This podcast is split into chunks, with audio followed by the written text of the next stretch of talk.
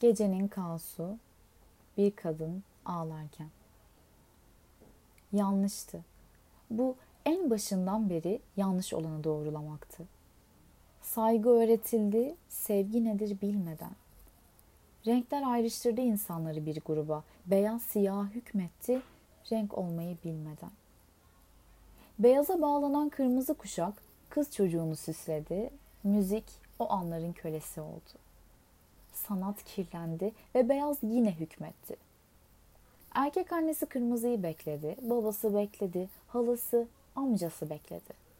Çocuk doğdu, çocuğun çocuğu oldu. Güneşi izleyen adam kükredi ve bir kez daha beyaza geçen kırmızı kadının yatağını süsledi. Düşünmek için vakit çok. Geçmişi silersen aklından geleceği nasıl hatırlayacaksın? Peki ya hiç geçmişin olmasaydı? Bir anda unutsaydın adını ve bir daha kabul etmeseydin seni anlatan numaraları? Kaybolsaydın ve seni sadece çıplak bedenin tanımlasaydı? Bildiğin tüm kurumlar yerle bir olsaydı, hapishaneler yıkılıp hastaneler boşalsaydı?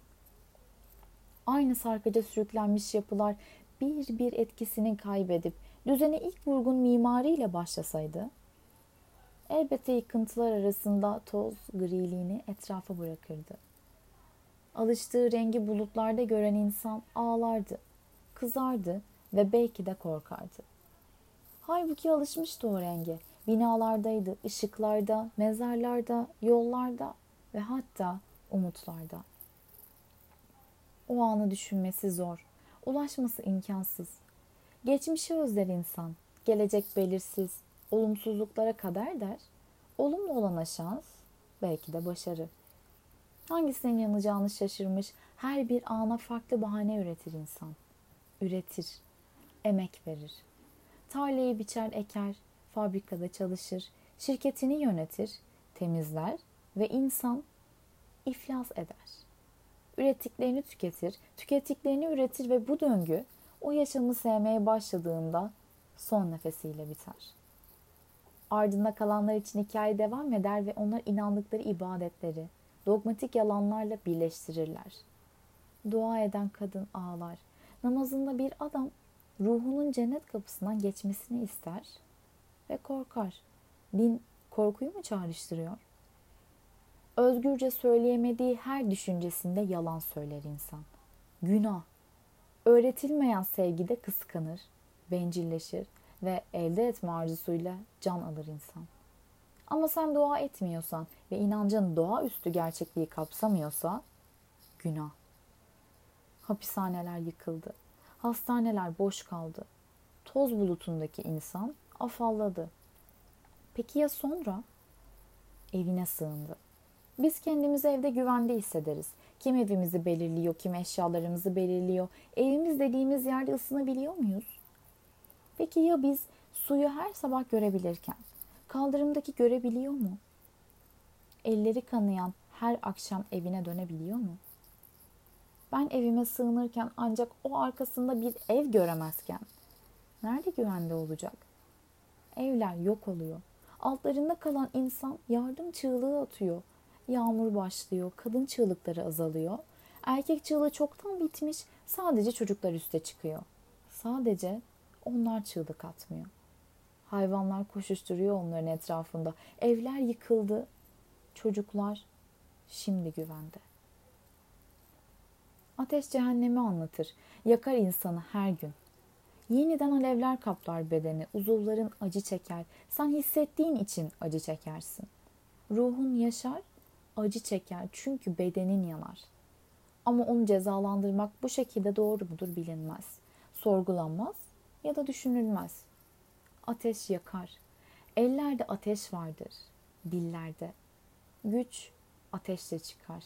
İktidar kavgası başlar. Kötü insan önce diliyle yakar karşısındakini, sonra elleriyle. Cahil olan önce elleriyle karşısındakini yakar, sonra diliyle kendini. Düşünen eline de, diline de su dökmesini bilir. Susar kimi zaman. Susmak verilen en iyi cevap olduğundan değil, karşısında kelimeleri anlayanı görmez. Müziği dinleyeni ve geceyi bileni. Gerçekliğe uyan, Kibar olmak zorunda değilsin. Dünya değişiyor. Dünya yıkılıyor. Düzen değişiyor. Yavaş yavaş her denklemde daha fazla bilinmeyen ortaya çıkıyor. Bulunan her cevap bir süre sonra geçerliliğini kaybediyor ve sen aslında her gün bilmediğin bir dünyaya uyanıyorsun. Kimsenin anlayamadığı, bilimin çözemediği, inancın saçmaladığı olaylarda birileri tarafından normalleştirilene sadece alıştırılıyorsun. Uyan. Bu senin seçimin değil. Nasıl ki doğmayı sen seçmedin, hayatın da senin seçimin değil. Hepsi kurgulanmış ve önceden defalarca yaşanmış. Bu senin hayatın değil ve sen aslında tanıdığın, kendinden emin olan sen, asla bilmediğin bir yolculuğun küresi olmak dışında hiçbir şey değilsin. Bedenin içine hapsolan enerji seni sadece oluşturulan düzene uyum sağlamaya yöneltiyor. Hayat dediğin süre boyunca sadece bedeninin getirilerine uyum sağlamayı öğreniyorsun ve bu süreçte diğerleri senin bedenini şekillendiriyor. Asla kendin olarak hareket etmiyorsun. Her düşüncende birileri var. Her söz daha önce birileri tarafından söylenmiş. Senin duyman ya da okuman önemli değil. O sözcükler tekrarlanmak için üretilmiş.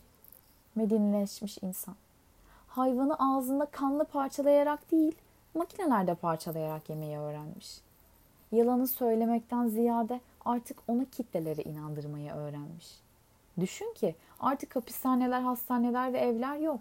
Düzen çöküyor ve bu çöküş inşa edilen en somut örnek binalardan başlıyor. Örülen ağlar ayakta kalabilir mi?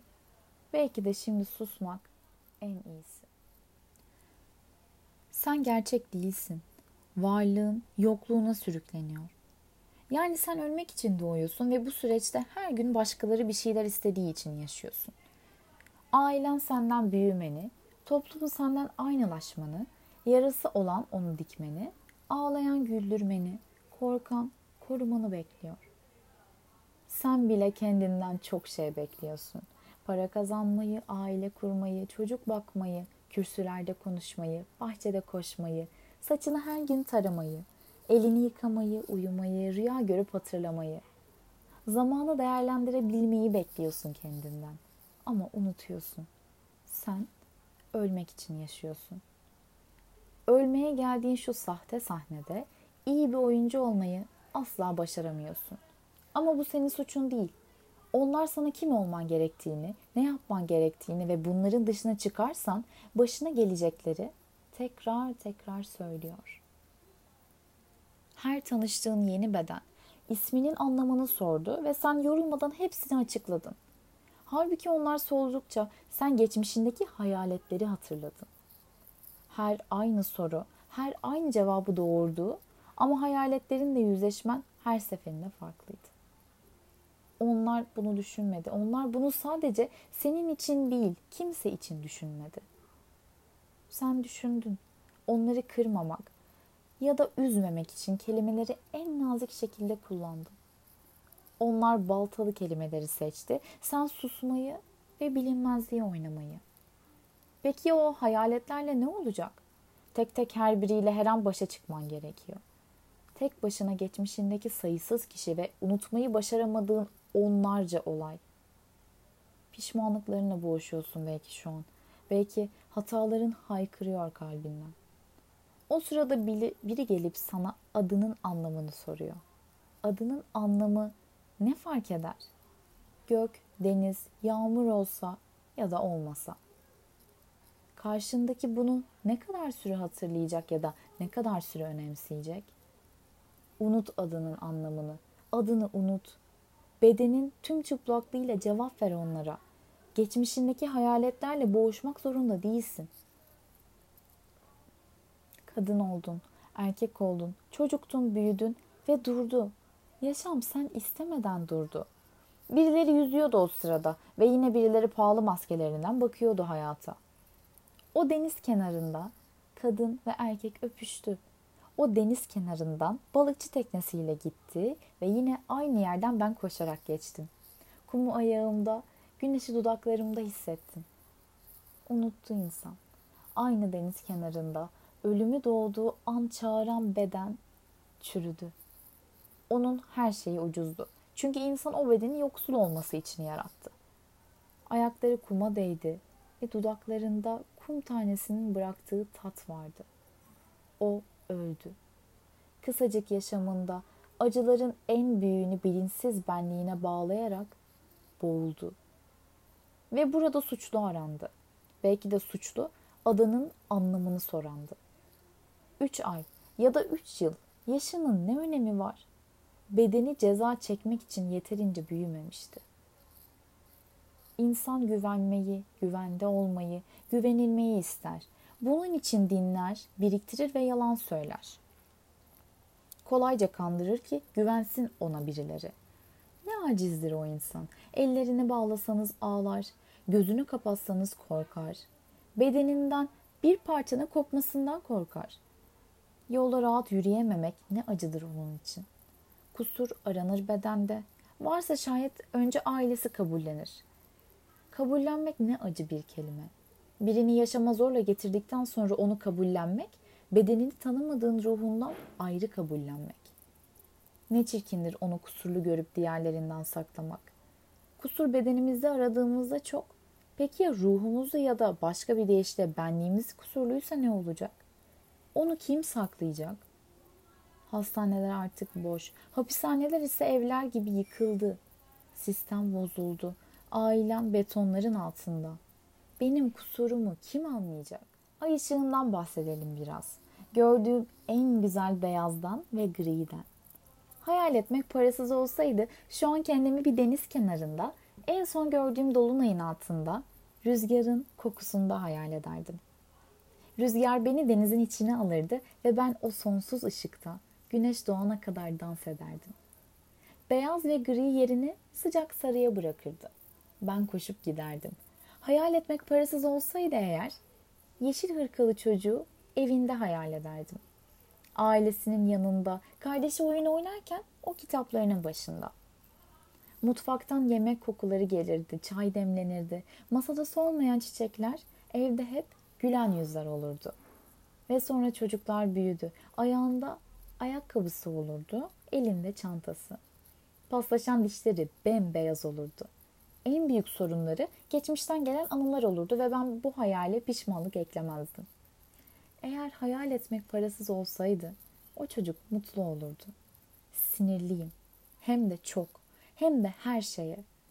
Sormayı unutanlara sinirliyim. Görmeyi bilmeyene, duymadığını inanana. Peki şimdi ne yapmalı? Kimi ya da neyi kurtarmalı? Mum ışığı süzülen anıları hatırlatır. Belli bir an hep zihninde dolaşır. İnsan onu yaşamak istemese de o bir gölge gibi arkasında kalır. Kendi anımızı oluşturabilir miyiz? Yani geleceğe kendi isteğimizle bir anı bırakabilir miyiz? Hangi çocuğun masalını yaşıyoruz? Hangi çocuğun masalında oyuncuyuz? Bu benim masalım değil, ondan eminim. Eğer benimki olsaydı kapının arkasından çocuğun istediği çıkar, toprakta sadece oyun oynanırdı. Çiçeklere dönelim biraz. Manolya kokusu yoksa nergis mi daha güzel? Gül biraz irkiltir beni, sert bir yapısı var. Belki de dikenlerindendir. Peki ya hanım eli? Çocukluğun balı, gençliğin kokusu, yetişkinliğin tutkusu. Renkleri ne demeli? Sarıyı pek sevmem her ne kadar güneşi çağrıştırsa da hastalık gibi. Mor kadın tutsağı acı ve şiddet, kırmızı güzel bir renk. En sevdiğim renk nedir? Basit bir soru, cevabı yok. Renkler de büyüdükçe anlam kazanmaya başladı. Diğer her şey gibi onların da birer adı ve simgesi oldu. Dışarıdan bir ses. Birileri Beethoven dinliyor. İçimi ürperten notalar kulağımda çınlıyor. Biraz şiir konuşma vakti gelmiştir. Bu yazıyı sonlandıralım. Özdemir Asaf'tan bahsedelim. Elbette bu kadar konuşmanın üzerine kim olduğunu, nerede olduğunu anlatmayacağım. Onun gibi kalemle konuşanları kelimelerinden tanımak en doğru yoldur. Lavinia, kokusuyla büyüleyen bir çiçek gibi şöyle sesleniyor bize. Sana gitme demeyeceğim. Gene de sen bilirsin. Yalanlar söylüyorsan yalanlar söyleyeyim. İncinirsin. Gitme Lavinia. Bırak bu şiir senin olsun. Hiç bilme. Onun sesinden hiç duyma ama gitme. Bir yalnıza nasıl seslenir Asaf? Der ki, yalnız sürekli dinleyendir söylenmemiş bir sözü. Sen de yalnız mısın bu hayatta? Dinledin mi tüm o söylenmemiş sözleri? Bir sonu onun masalı ile kapatalım. Herkesin bir masalı vardır, unutmamalı. Bir daha düşünürsen masal, bozmayacağım dağları. Düşünmek iyi, düşünmek güzel. Ama önce iyi çizmeli yolları.